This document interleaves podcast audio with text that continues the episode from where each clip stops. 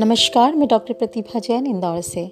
आज मौसम बहुत खुशनुमा हो रहा है और ऐसा लग रहा है कि कहीं ऐसी जगह जाऊँ जहाँ सुकून हो, हरियाली हो, प्रकृति का सौंदर्य हो, जिसके आगोश में भुला दूँ मैं अपना सारा तनाव।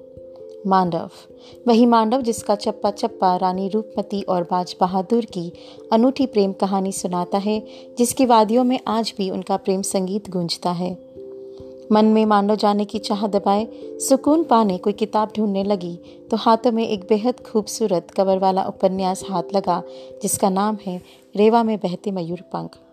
और इसके अंदर बने हुए अद्भुत इलस्ट्रेशन रेखांकन मन को मोह गए और इसे पढ़ने की जिज्ञासा और बढ़ गई।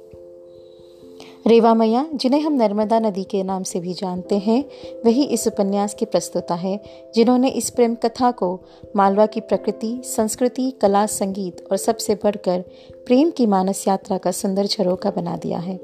रानी रूपमती और बाज बहादुर ने मांडव ही नहीं समूचे मालव प्रांत को उन्नत और विकसित करने का सपना देखा और उसे सजीव करने का सफल प्रयास भी किया।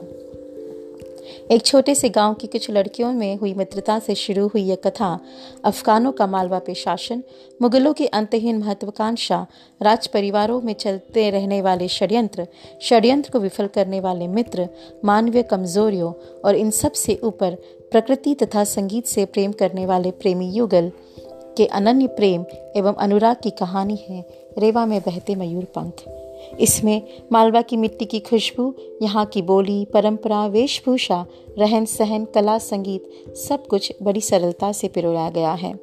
पढ़ते पढ़ते ऐसा लगता है, मानो आप स्वयं अदृश्य वहाँ उस समय मौजूद हैं और आपके सामने सब घटित हो रहा है। यह एक एसेट एक धरोहर रहेगी आपके पास, आपकी मालवा की मिट्टी की। इस उपन्यास की लेखिका हैं निधि पितेश जैन और नियोलिट पब्लिकेशन द्वारा पब्लिश्ड यह उपन्यास अमेजॉन पर आसानी से उपलब्ध है। अंत में कहना चाहूँगी, प्रेम कहानियाँ बारिशों में नाचते हुए मयूर हैं। प्रेम कहानियाँ बारिशों में नाचते हुए मयूर है, जिनके पंख देह त्यागने के बाद भी सदियों संभाले जाते हैं। ज़रूर पढ़िएगा, यह किताब रेवा में बहते मयूर पंख। धन्यवाद।